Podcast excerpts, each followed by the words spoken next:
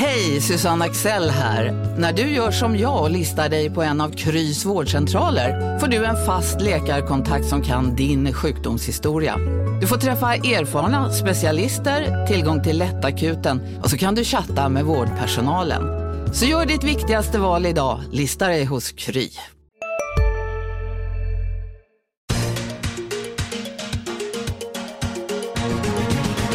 Hej och välkomna till Makrorådet special, en podd från Dagens Industri för er som vill veta mer om de riktigt stora ekonomiska frågorna. I Makrorådet så brukar vi ha två återkommande gäster som diskuterar det aktuella läget, men ibland så får vi möjligheten att bjuda in beslutsfattare eller opinionsbildare med en alldeles särskild inblick i makroekonomin och det har vi alltså gjort idag. Jag som leder programmet heter Johanna Jansson och mitt emot mig i studion sitter en gäst med järnkoll på svensk ekonomi. Hon har varit chefsekonom på en av storbankerna. Jag har läst att du gillar trädgårdsarbete och så vet jag att du har ett förflutet faktiskt här på Dagens Industri. Idag är du en av sex personer som får besluta om Riksbankens styrränta så jag säger välkommen till vice riksbankschef Cecilia Skingsley. Tackar, tackar. Cecilia, det är bara en knapp månad kvar till nästa räntebesked. Eh, och eh, Riksbankens senaste prognos över räntan, eller den så kallade räntebanan, visade ju räntehöjningar från och med andra kvartalet här 2018. Men redan vid det förra mötet så frågade du dig om det inte var så att lägre pris och lönedata borde göra att man skulle skjuta en första höjning ännu längre på framtiden. Och sen dess har vi haft lite svagare inflationsutfall än väntat. Hur ser du på det? Det är riktigt som du säger att vi har eh, haft lite besvikelse när det gäller inflation och lönedata generellt. Och det visar ju det som vi har i Riksbanksledningen tyckt varit väldigt viktigt, nämligen att vara uthålliga, att hålla räntan låg och till och med den här reporäntan på minusnivå under flera år för att kunna leverera det som är vårt lagstadgade uppdrag, nämligen att hålla ett, ett, ett fast penningvärde i Sverige. Och det är då preciserat kring en inflation kring 2 procent. Ehm, nu får man ju återkomma då till den här frågan som du ställer i samband med nästa prognosmöte då i april och sen nästa och nästa och nästa igen. Man kan konstatera om man tittar sig omkring i världen att eh, mycket har överraskat också positivt. Det går mycket, mycket bra i amerikansk ekonomi, längsta expansionsfasen sedan andra världskriget. Europa är eh, på tioårs högsta när det gäller tillväxt och arbetslösheten sjunker i, i de här viktiga regionerna. Så det, vi får väga samman det här på sedvanligt sätt i de kommande mötena. Och tittar man även på svensk ekonomi så har vi också en ganska lång uppgångsfas bakom oss. Och fjärde kvartalet så tog vi ytterligare fart här. BNP växte med över 3,5 procent i uppräknad årstakt. Bland annat tack vare högre konsumtion. Kan inte, oroar du dig för effekten av att Riksbanken ligger med en minusränta när hjulen trots allt snurrar ganska bra i ekonomin? Nej, jag är inte orolig för överhettningstendenser om, om det är det du undrar. Eh, vi kommer ifrån en, en ganska lång period, många år med alldeles för låg inflation och vi hade en situation där inflationsförväntningarna sjönk när de borde vara, sjönk bort från 2 målet. Nu, nu har vi åstadkommit en, en utveckling där de är tillbaka nära målet och, och stabila inflationsförväntningar det är så att säga vår bästa vän när det gäller att också leverera en, en stabil prisutveckling i, i landet. Skulle det finnas överhettning tendenser, vilket jag alltså inte tror finns, eh, då finns det ju ett, ett, verktyg att ta till och det är ju räntehöjningar i så fall snabbare. Men, men jag kan inte se att det skulle finnas något behov av det i dagsläget. Överhettningstendenser nu, då menar du ekonomin i form av liksom stigande inflationstryck. Jag tänkte kanske mer i termer av annat, det som vi läser om i tidningen. Det är nog svårt för många att förstå varför, när det går så pass bra, kredittillväxten är hög och Riksbanken varnar för eh, en ökad kredittillväxt hos hushållen. Oroar ni er för det? Ja, att det går bra för svensk ekonomi är ju mycket ett resultat av att vi har hållit den här låga ränteutvecklingen. Man ska komma ihåg att Sverige är ju inte en isolerad ö på planeten eh, av en, och med en ekonomi av nordkoreansk karaktär där man kan så att säga, styra allting i detalj. Utan vi har att förhålla oss till att omvärlden har haft ett lågt inflationstryck i, i kölvattnet av finanskriserna. Eh, reala räntor i världen är också låga så det betyder att många centralbanker håller en väldigt låg ränta. Och då kan inte Sverige avvika för mycket. Då riskerar vi få en, en kronförstärkning som skulle äventyra svenska välståndet och, och jobben. Så att vi, vi har behövt föra den här politiken. När det då sen gäller riskerna för, för finansiella obalanser, eh, hushållens skuldsättning och eh, att låga räntor driver på den här utvecklingen. Då har ju vi varit väldigt tydliga med att ansvarsfördelningen bland svenska myndigheter är ju sån att vi i Riksbanken har upp uppdraget att medverka till prisstabilitet, stabil prisutveckling, inflationsutveckling. Och sen är det då Finansinspektionen som har då de huvudsakliga verktygen för att motverka finansiella sårbarheter. Och där vill jag säga det att nu har vi haft några år med det som kallas då för makrotillsyn då, som ju är Finansinspektionens huvudansvar. Och de har vidtagit flera åtgärder som jag tror är bra. De har eh, bromsat skuldutveckling och framförallt byggt in större motståndskraft i svenska hushåll då, mot olika otrevliga ekonomiska utfall. Eh, men det räcker nog inte utan det behövs också reformer när det gäller bostadsmarknaden och beskattningen av boende och så vidare. Det, det, är, inte, det är inte rättvist att Finansinspektionen ska bära hela det här ansvaret själv för, för finansiella Men sårbarheter. Behöver göra mer också? Det behövs, mm. det behövs mera reformer för att säkerställa en, en, en fungerande bostadsmarknad. Ja. Vi kommer komma tillbaka lite till frågorna kring finansiell stabilitet och ramverk och sådär. Men eh, nu när vi pratade lite om att Sverige inte kan avvika för mycket från omvärlden och vi har att förhålla oss till liksom låg inflation. Inflationen i euroområdet som är en viktig exportmarknad ligger ungefär en halv procentenhet under den i Sverige. Och ett sätt som ni har pratat om tidigare och som nu är det att liksom hantera det genom att låta växelkursen, att kronan inte får bli för stark helt enkelt.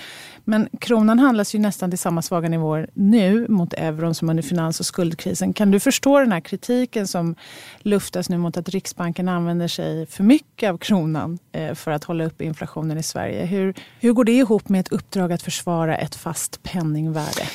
Till att börja med så förstår jag farhågorna. Ehm, eh, däremot eh, hör jag inte så mycket eh, förslag och tankar kring vad som skulle ha varit en alternativ politik som skulle kunna vara bättre. Det finns ju de som tycker att Sverige ska gå med i euron eller att vi ska ha en fast växelkurs som, liksom, som en alternativ till vår nu rörliga växelkurs. Men det är inte en fråga som Riksbanken styr över utan det är en fråga för politiker och, och väljare. Ehm, Sen gäller den ordningen vi har, så eh, rörlig växelkurs så, så är kronan ibland på nivåer som, som, som irriterar, och frustrerar en del människor. Jag vill gärna poängtera att växelkursen är en av faktorerna som, som påverkar inflationen, påverkar den inhemska köpkraften, men det är inte den enda. Sen 2015 vi fick minusränta så har det blivit 240 000 fler i sysselsättning. Det är väldigt välståndshöjande för de människor som, som annars hade inte haft något arbete att gå till. Så att ekonomisk politik handlar om att väga upp ihop olika intressen.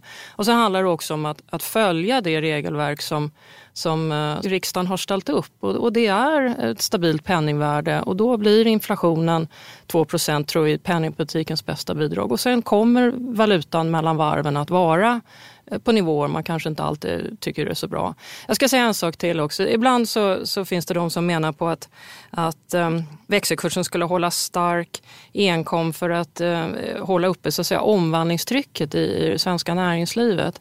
Men då vill jag gärna poängtera att så har inte lagstiftarna lämnat som uppdrag till Riksbanken. Utan uppdraget är den generella prisutvecklingen och, och där, där, där börjar vi nu faktiskt gå i mål. Mm.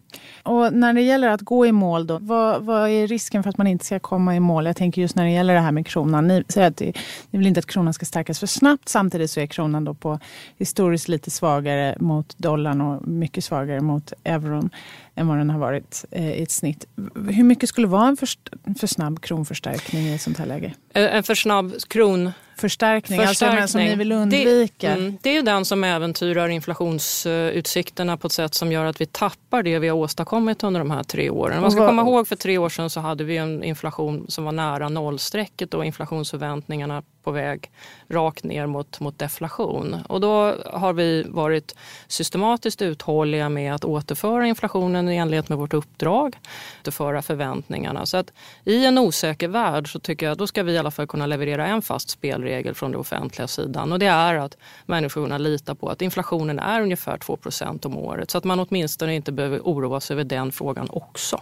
För om man tittar på inflationen hos våra viktigaste handelspartner euroområdet då, så den ligger nästan en halv procentenhet lägre om man tar sådana här harmoniserade inflationsmått. Kan vi verkligen ha så mycket högre inflation i Sverige än vad vi har i omvärlden?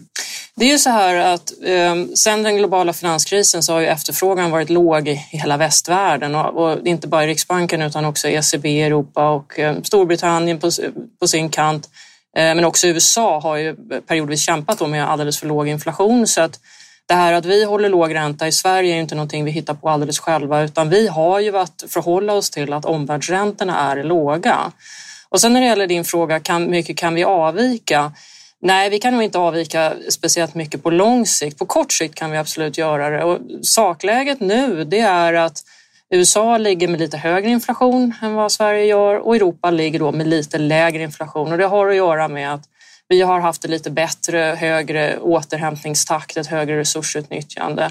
Och då är det naturligt att vi också så småningom kan börja höja räntan lite för ECB. Så på kort sikt kan vi avvika, men i den långa sikten, nej, då, då kan vi inte avvika. Men å andra sidan har ju, strävar alla mot samma sak, nämligen en, en inflation kring ungefär 2 procent. Så att så småningom så kommer vi att vara i harmoni med varandra igen, centralbankerna emellan. När vi gör den här intervjun så är det inför ett besök du ska göra Scania i Södertälje. Och Scania är ju en del av den klassiska svenska tillverkningsindustrin. Och du var inne på det här nu med att det här med växelkursen spelar mycket roll. Antingen så finns de företrädare för industrin som säger att det är bra med en svag krona för att det gynnar svensk export samtidigt som det finns de då som säger att omvandlingstrycket blir inte tillräckligt stort om exportindustrin gynnas av en svag krona. Det finns ju många stora viktiga trender som påverkar eh, industrin och svensk ekonomi. Globaliseringen och ökad eller en teknisk omvandling, digitaliseringen och sådär. Den allmänna bilden är att de här trenderna håller tillbaka inflationen. Vilket i så fall gör det svårare att nå inflationsmålet för en liten öppen ekonomi som den svenska. Vilken hänsyn kan ni ta till det? Går det att räkna på hur exakt hur nära ni kan komma inflationsmålet på sikt? Alltså det här med Um teknologiska förändringar är någonting som är väldigt viktigt men också väldigt kontinuerliga. Just nu kanske vi befinner oss i en tid i historien där det är ovanligt mycket grejer att fundera på samtidigt. Vi har digitalisering, vi har effekterna av globaliseringen från tidigare avregleringar av gränskontroller och liknande artificiell intelligens och automatisering. Och det. Så det är ganska stora omvälvningar som sker inom inte bara industrin utan också tjänster och, och nationellt och internationellt.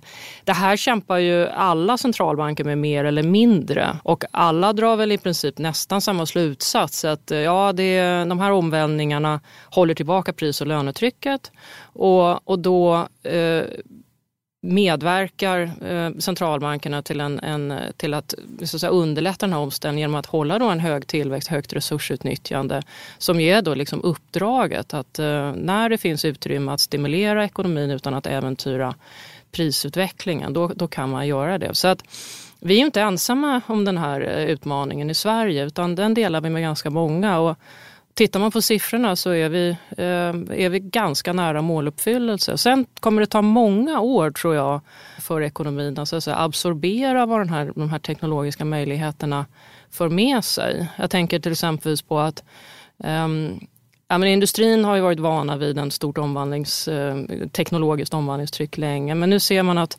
tjänster, finans, eh, redovisning, juridik eh, även där börjar man känna av, menar, även media också, börjar känna av att eh, det är högre teknologisk användning, folk blir av med jobbet eller man måste göra någonting annat.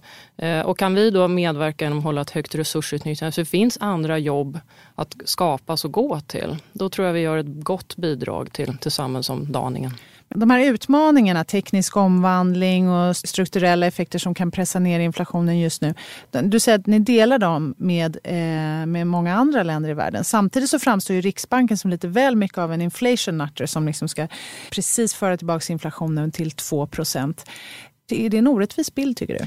Nej, jag tror att den är ganska begriplig mot bakgrund av att vi har varit väldigt fokuserade under några år på 2% Men det har ju en anledning, nämligen att vi var under närmare sex års tid eh, under inflationsmålet. Eh, vi var periodvis väldigt långt bort, vi var nästan i deflationsmiljö under, under en period och det fanns en, en ganska stor eh, skepsis till vår förmåga att överhuvudtaget styra inflationen. Så att vi har ju varit, varit medvetna om det här och, och fört också en väldigt tydlig och stimulativ politik för att, för att visa att det går att föra tillbaka inflationen till, till målet. Och när man väl är där, ja då tror jag att man kan våga det som jag har kallat för tidigare för att lyfta blicken. Att inte alltid bli, bli nervös över varje ekonomisk ny siffra som kommer och våga låta inflationen så att säga, röra sig lite inom intervallet kring 2 procent. Jag skulle vilja komma tillbaka till lite det här med finansiell stabilitet. Du sa att inflationen också kan röra sig inom intervallet. Och det är många som har velat se en mer flexibel inflationsmålspolitik. Jag har ett citat här som lyder så här. Obalanserna med stor skuldsättning och överkapacitet efter den senaste kraschen tynger fortfarande västvärlden och centralbanken har med sin lågräntepolitik bara skjutit upp den nödvändiga anpassningen och ökat obalanserna ytterligare. Och det leder i sin tur till ett mer obehagligt framtidsscenario. Kan du gissa vad det kan vara för text? Ja, men det är nog jag som har skrivit det där och jag tror att jag, jag har nog skrivit det där kanske, ja, kan det vara tre till sju år tillbaka eller någonting sånt där? Det är imponerande tycker jag att du kan, kan komma ihåg det. Men det, det, är faktiskt, det är från, det är helt sant. Det är en text från din tid som skribent på Dagens Industri, den är från 2004. Så ah, det var okay. alltså efter mm. nedgången i samband med IT-kraschen. Mm. Och eh, när du skrev texten så, så, var det också baserat på ett forskningspapper från centralbankernas bank BIS. Och de har ju länge pratat om det här med, ja, med eh, finansiella obalanser och hur penningpolitiken ska ta hänsyn till det. Men det betyder att de här frågorna har varit aktuella väldigt länge. Ändå har det hänt ganska lite när det gäller eh, ramverket kring penningpolitiken. Och en slutsats eh, i det här forskningspappret och även i din artikel var att centralbankerna förmodligen behöver ta hänsyn också till den finansiella stabiliteten. Nu är det här nästan, ja, det, mycket har ju hänt sedan dess. Men hur ser du på den här avvägningen mellan prisstabilitet och finansiell stabilitet idag? Kan du utveckla lite mer? Ja, men det kan jag göra. Och tack så mycket för att du grävde upp gamla artiklar. Det tycker jag var väldigt roligt. Nej, BIS, eh, BIS har ju tyckt, precis som du säger, ganska länge att eh, man måste ha lite bredare eh, uppdrag för, för penningpolitiken.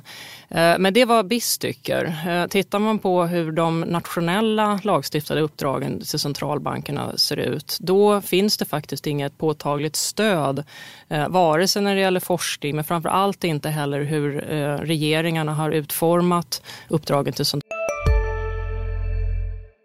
Har du också valt att bli egen?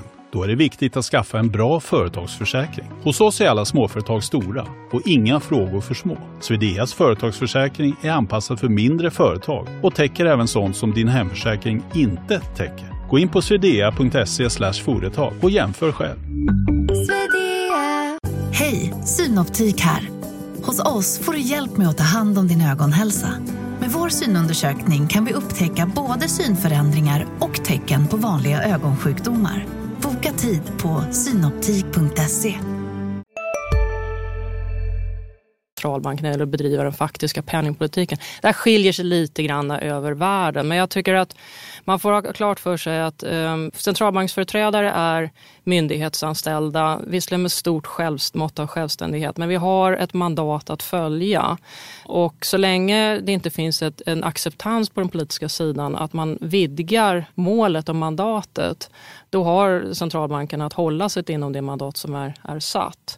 En annan skillnad mot 2004 och, och 2018, eller åren som har kommit sen, sen efter finanskrisen, det är ju det att vi har ju haft väldigt stora krängningar i makrorörelsen om man säger så. 2004 så var, präglades ju mer av den här perioden som kommer att kallas för the great moderation eller det stora lugnet. Eh, då fanns det nog större utrymme att, eh, att använda penningpolitiken därför att det var så att säga, det, var, det var stabilare. Att, ja. Eh, som man säger, luta sig mot vinden, alltså att förebygga finansiella, finansiella, finansiella bubblor. bubblor ja. Ehm, de senaste åren så har när inflationen då har varit lite för låg, då är med mina, min bedömning har det helt enkelt inte funnits utrymme för penningpolitiken att göra någonting annat än att göra kärnverksamheten. Och det är att medverka då till en stabil inflation. Så att vi har varit tvungna att, att, eh, att göra vår kärnuppgift helt enkelt. Men kan jag ändå förstå, för jag menar, Riksbanken har länge varnat för att hushållens skuldsättning ökar ohållbart snabbt och sen uppmanat politikerna att lösa de här strukturella knutarna då som finns. Men samtidigt är ju räntenivån en central parameter för dem, liksom, de av oss som ska fatta beslut om bolån.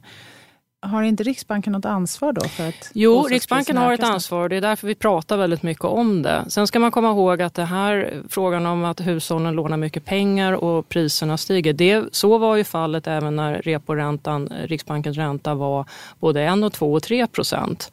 Eh, så det här är inte en ny situation heller. Utan den har inte kommit med minusräntan.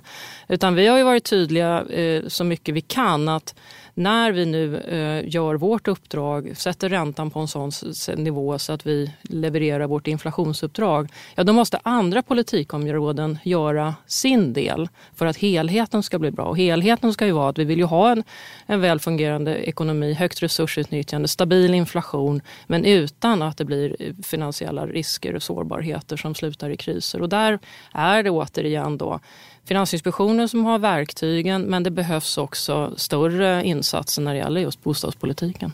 Från politiska, politiska sidan. Mm. Bostadsmarknaden är ju så otroligt viktig i Sverige. Vi märker ett enormt intresse från Dagens Industris läsare kring de här frågorna. Och, eh, det som, nu har vi sett en dämpning i prisstatistiken.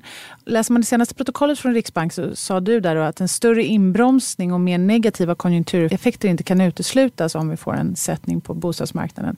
Och det skulle kunna påverka inflationsutvecklingen och penningpolitiken.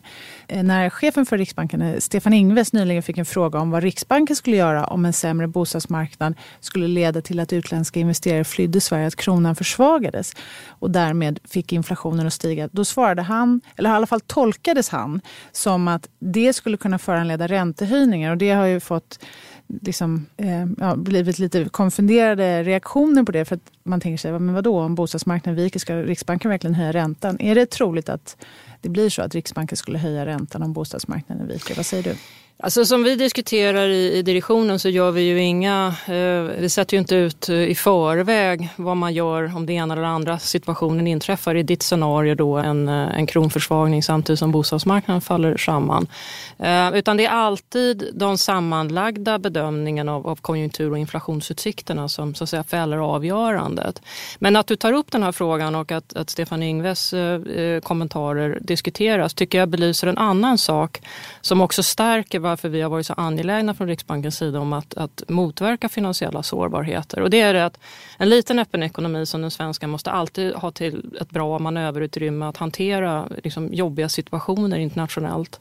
Och kombinationen en kronförsvagning, en bostadsprisnedgång Eh, och inflationsuppgång och sen misstro vi på finansmarknaderna då kring det här. Det är en väldigt, väldigt dålig kombination för en, för en liten ekonomi och den ska vi inte hamna i utan därför är det viktigt att vi har just de här vi kan hålla räntan låg för att uh, göra vårt uppdrag men då måste andra områden också göra sitt. Makrotillsyn och bostadsreformer.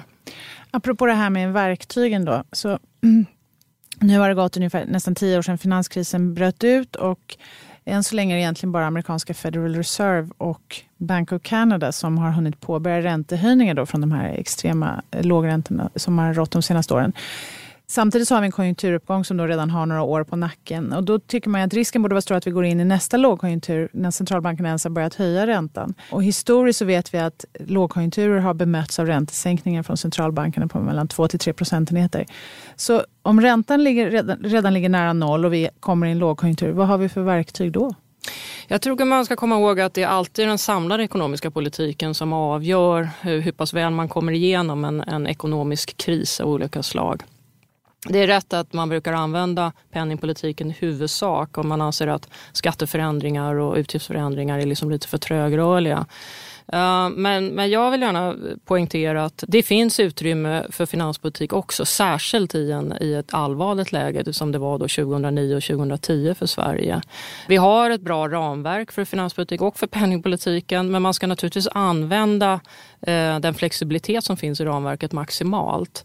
Eh, så jag tror det finns en roll för finanspolitiken i framtida kriser, i alla fall i Sverige. Det ser lite sämre ut i en del internationella, alltså i andra länder där ju eh, skulderna är mycket högre. Men i Sverige finns det ett utrymme just i en krissituation.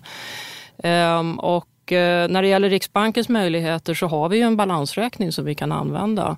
Behöver vi hålla låga räntor så kan vi, kan vi köpa mera eh, räntebärande värdepapper. Och vi kan hålla minusräntan minus längre. Så de okonventionella åtgärderna som man kallade tillgångsköp och annat sist, de blir konventionella i nästa lågkonjunktur? Jag tror att vi nog i framtiden kommer att få leva med, med den sortens åtgärder. Och går man lite längre tillbaka i historien så är de inte så konventionella. Minusräntan är en, ett, ett, nytt fenomen. Men det här att använda, så Riksbanken eller centralbanken använder balansräkningen för att påverka räntebildningen i samhället. Det, det har faktiskt skett tidigare i historien men det ligger en bit tillbaka i tiden. Du har ju varit delaktig i ett projekt med e-kronor på Riksbanken. Hur spelar elektroniska pengar in i eh, det vi ser framför oss? Vi har pratat lite om digitaliseringens effekter, vi pratar om verktyg vid nästa lågkonjunktur. Kan man använda elektroniska pengar på något sätt? här? Eh, det korta svaret är nej. Eh, därför att det handlar egentligen om vårt andra uppdrag. Eh, penningpolitiken är ju syftade till ett stabilt penningfast penningvärde. Men vi har också uppdraget att värna ett, ett säkert och effektivt betalningsväsende i Sverige.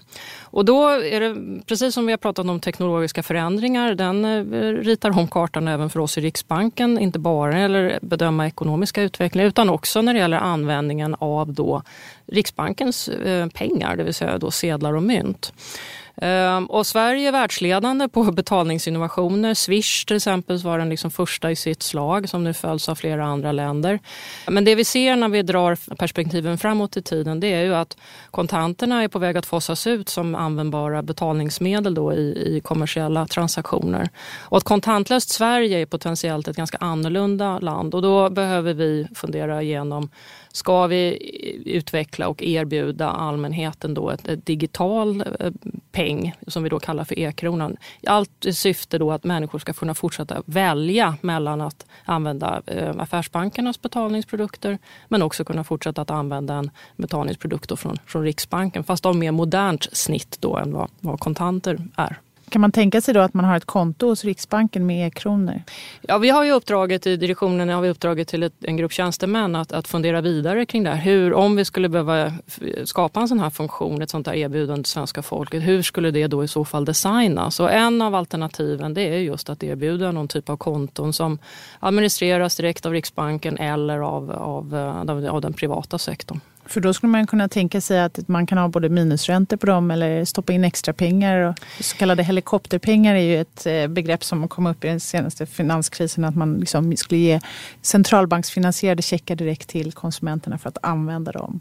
Ja, men det är rätt. Det är rätt. Eh, jag tror för egen del att konceptet helikopterpengar är intressant att diskutera. Men jag tror, jag vet att det här inte är förenligt med gällande lagstiftning och de, de krav som ställs på Sverige som en EU land. Och sen vill jag säga en sak till när det gäller det där och det är att eh, om en stat börjar göra allt för konstiga grejer eh, som allmänheten inte förstår. Och när det gäller just pengar så ska man inte eh, experimentera allt för mycket med allmänhetens förtroende utan där gäller det att vara väldigt tydlig och, och, och förtroendeingivande. Eh, har vi den typen av problem när man måste eh, köra massa minusräntor eller, eller bidrag in på människors konton då måste vi nog alla gå tillbaka till ritbordet och fundera på har vi, har vi en bra ekonomisk politiskt ramverk i stort snarare än att lägga hela det stabiliseringspolitiska oket på, på Riksbanken. Jag eh, hörde en presentation av dig när du var analyschef på Swedbank tidigare. Och, eller om du till och med var chefsekonom på Swedbank då. Där du pratade om centralbankernas kommunikation. Och då hade du ett tips eh, till Riksbanken och andra centralbanker. Nämligen att våga erkänna när man har gjort fel. Kommer du ihåg det här? Ja, det, har, det ja. låter som jag. Ja. Precis. Och då, för att man skulle förbättra sin kommunikation och sin trovärdighet, precis som vi pratar om här nu, om man faktiskt erkänner att ja, men här gjorde vi fel. Vilka misstag tycker du att Riksbanken borde erkänna idag? Jag ska bara tala för mig själv där, för det, det finns säkert olika uppfattningar. Jag, kan bara, jag, jag vet vilka egna eh, tillkortakommanden. Jag underskattade inflationsnedgången 2013 och 2014 när jag var ny i Riksbankens direktion. Eh, prognoserna talade för en uppgång eh, men utfallen var väldigt svaga och vi förstod, jag förstod nog inte riktigt hur starka prisdämpningar som fanns i ekonomin. Efter ett par månader förstod jag det och då var jag med och, och röstade för de räntesänkningarna som sen kom då 2013 och, 2014 och så vidare. Och lärdomen utav det är väl att man ska ha modeller. Vi har väldigt bra modeller som systematiserar eh, vår diskussion. Men sen måste man också eh, våga använda sitt omdöme och fundera på, okej okay, om jag får fel, vilken, vilken, vilken sida av felet vill jag så att säga hamna? Och jag tror lärdomen av de här åren när vi har behövt vara väldigt uthålliga med, med lågräntepolitiken är att inte tappa dämpa eh, inflationen. Alltså att den, den, den kliver iväg för långt bort ifrån målet. För då tar det väldigt lång tid eh, och kräver ganska starka politiska insatser får den tillbaka. Utan helt enkelt hålla den så nära 2 som, som är möjligt. Det jag antar, jag kanske läser mellan raderna, men jag antar att det påverkar dig och direktionen nu i de besluten ni ska ta under innevarande år. Vi började den här intervjun med att prata om inför nästa räntebesked så har inflationen kommit in lite lägre än Riksbanken prognostiserar. Är det det som gör att ni uttrycker er så försiktigt kring behovet av framtida räntehöjningar? Den här lärdomen från 2013-14? Ja, jag tror att det, det, för mig har det definitivt spelat in. Men sen är det också det andra saker som vi har pratat om, nämligen att teknologiska förändringar eh, och eh, väldigt mycket arbetskraft som söker sig till, till ja, både till nya länder men också till, till, till nya sektorer då när teknologin driver fram omvälvningar som håller tillbaka pris och lönetrycket. Så att vi är i en, på många sätt tycker jag, en ganska spännande värld. Att vara konsument i den här världen är ju jätteroligt. Men att tillhöra den producerande delen av ekonomin som vi alla vi människor också gör så är det ofta lite tuffare. Det är, det är ganska höga krav på omställningsförmåga och, och konkurrensförmåga. Och det kommer hålla tillbaka priser och löner tror jag under lång tid. Och då tror jag att penningpolitikens bästa bidrag faktiskt är att underlätta den omställningen. Och det gör vi just genom att åtminstone leverera ett någorlunda stabilt penningvärde. Du tillträdde som vice riksbankschef i direktionen i maj 2013. Det betyder att ditt eh, mandat löper ut nästa år. Är det du som blir nästa riksbankschef? Det har jag ingen aning om. Det är riksbanksfullmäktige då som, eh, som tillsätts efter varje riksdagsval som, som avgör den typen av frågor. Det är upp till dem att, att göra sammansättning på ett sätt som de tycker verkar lämpligt. Men jag gillar mitt nuvarande jobb. Skulle du tacka ja om du fick frågan? Det lovar jag att tala om för dig om frågan överhuvudtaget skulle bli aktuell. Ja, det är bra. En sista fråga till Cecilia Skingsley. Vad är den viktigaste frågan just nu om du skulle svara på det för dig och för Riksbanken? Ja, det är nog för hela samhället faktiskt att förstå och hantera eh, de här samhällsomdaningarna som kommer av de teknologiska förändringarna. Jag tror att de har potential att bli väldigt, väldigt bra för Sverige men vi, eh, vi behöver använda de unika eh, förändringskrafter som vi har. Jag tycker när Sverige är som bäst så är vi osentimentala men vi också, eh, vi går vidare från bransch till bransch, utvecklar oss inom nya områden Ehm, och vi har också en vilja att hålla ihop samhället. Eh, jag tror en av utmaningarna som, som till exempel britter och amerikanare nu tampas med är ju de ökade ekonomiska ojämlikheten. Där finns det ganska höga ambitioner i Sverige att hålla ihop det. Då finns det, när människor känner att det finns en, en, en slags rättvisa, då, då är man också beredd att sätta sig på skolbänken, eh, byta jobb, eh, byta stad ibland och, och vara med och, och bygga en ny ekonomi istället för att eh, försöka slå vakt om den gamla. Så att eh, vi gör vår insats med, med penningpolitiken men det kommer behövas även regleringar av de här stora fintechbolagen, ehm, utbildningsinsatser och så hålla ihop eh, samhället ekonomiskt. Då måste jag ju faktiskt, jag sa att det var den sista frågan, men då måste jag faktiskt ställa en fråga till. Och det är att en del, de här tillgångsköpen och den eh, liksom okonventionella penningpolitiken, en kritik mot det har ju varit just att det driver på tillgångspriser och på så sätt ökar ojämlikheten i samhället. Därför att det då ja, det gynnar de som har tillgångar men de som inte har ett sparkapital på börsen till exempel, de får stå utanför. Hur ser du på det? Ja, det är riktigt att de rikaste ofta är de som sitter på tillgångarna och de har stigit mycket i värde. Men det har också blivit en hel del massa nya arbeten. Och att gå från bidrag till arbete, det är den största välståndshöjningen som, som ett samhälle kan, kan, kan uppleva. Och, och där tror jag penningpolitiken har spelat en väldigt viktig roll. Tack så hemskt mycket Cecilia Skingsley för att du kom hit och gästade Makrorådet eh, special. Välkommen tillbaka. Tackar. Makrorådet från Dagens Industri. Podden klipps av Umami Produktion. Ansvarig utgivare Lotta Edling.